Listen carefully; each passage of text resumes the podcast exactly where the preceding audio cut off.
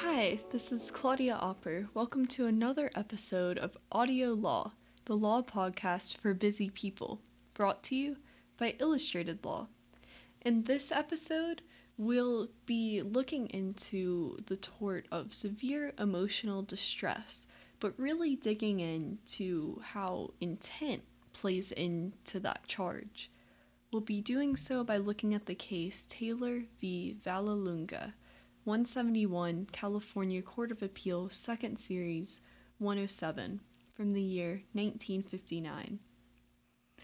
If you find this podcast helpful, please consider donating to the show. You can do so by going to www.illustratedlaw.com.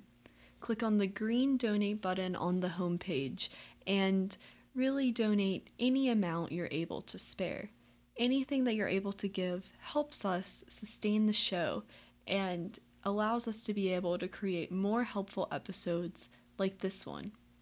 So, let's go ahead and jump into the facts of the Taylor case.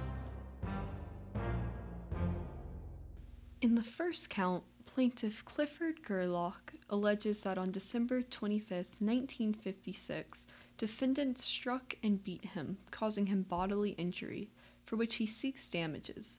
In the second count, plaintiff and appellant Gail E. Taylor incorporates by reference the charging allegations of the first count and proceeds to allege that she is the daughter of plaintiff Clifford Gerlach, that she was present at and witnessed the beating inflicted upon her father by defendants, and that as a result thereof, she suffered severe fright and emotional distress. She seeks damages for the distress so suffered. It is not alleged that any physical disability or injury resulted from the mental distress. So we come to the issue. Though not explicitly stated from court documents, we can deduce an implied issue, and that would be whether the lower court erred in dismissing Taylor's complaint for intentional infliction of emotional distress.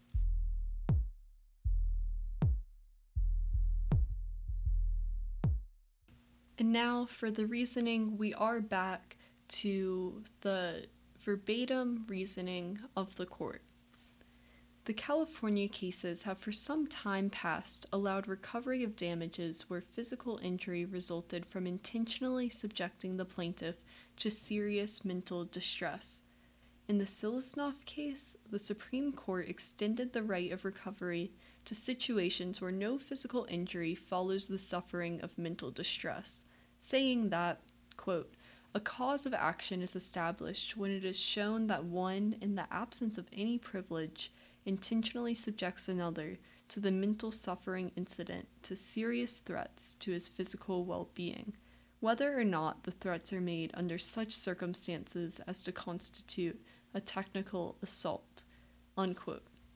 In arriving at this result, the court relied in substantial part upon the development of the law in this field of torts as traced by the American Law Institute and it quotes with approval Section 46 as amended of the Restatement of Torts, which reads, quote, One who, without a privilege to do so, intentionally causes severe emotional distress to another is liable A. for such emotional distress, and B. for bodily harm resulting from it. Unquote. An explanation of the meaning of the term intentionally, as it is employed in Section 46, the reporter says in subdivision A of that section, quote, an intention to cause severe emotional distress exists when the act is done for the purpose of causing the distress or with knowledge on the part of the actor that severe emotional distress is substantially certain to be produced by his conduct. The failure of the second count of the complaint in the case at bar to meet the requirements of Section 46 of the Restatement of Torts is at once apparent.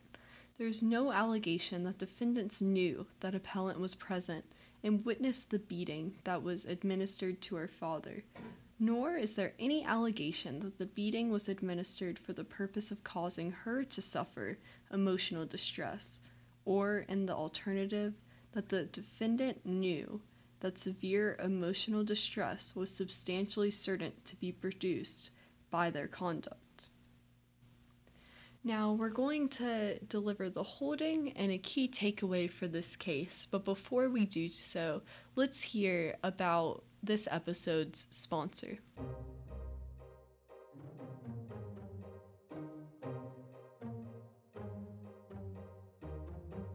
This episode has been brought to you by Illustrated Law. Unlike traditional law books, illustrated law books have illustrations, practice questions with answers, key takeaway summaries, and so much more. It's the simple way to learn law efficiently.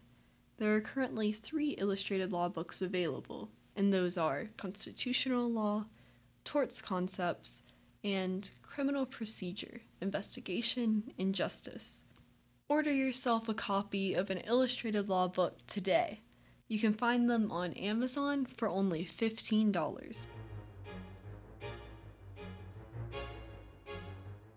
That brings us to the case's holding.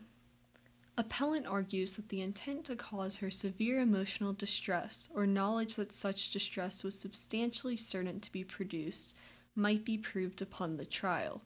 Her complaint failed to allege such facts, and since she was granted leave to amend and failed to do so, we are limited on appeal to a determination of whether the complaint states a cause of action, not whether it might be amended to do so. So, the key takeaway from this case is that the defendant must know their actions will cause severe emotional distress. Their actions must be purposeful in order for it to truly be an offense of severe emotional distress. Transferred intent does not apply because if you think about it, anytime someone is seriously injured, it could cause severe emotional distress to family members, even if they're not watching.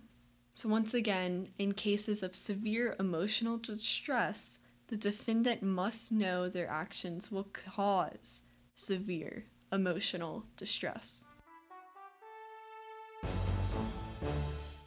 That wraps up the case for this episode of Audio Law. Thanks for tuning in. If you found this podcast helpful, make sure to tell your friends about Audio Law and check out some of our other episodes. As Audio Law is the law podcast for busy people, I hope this episode helped make your day a little less busy.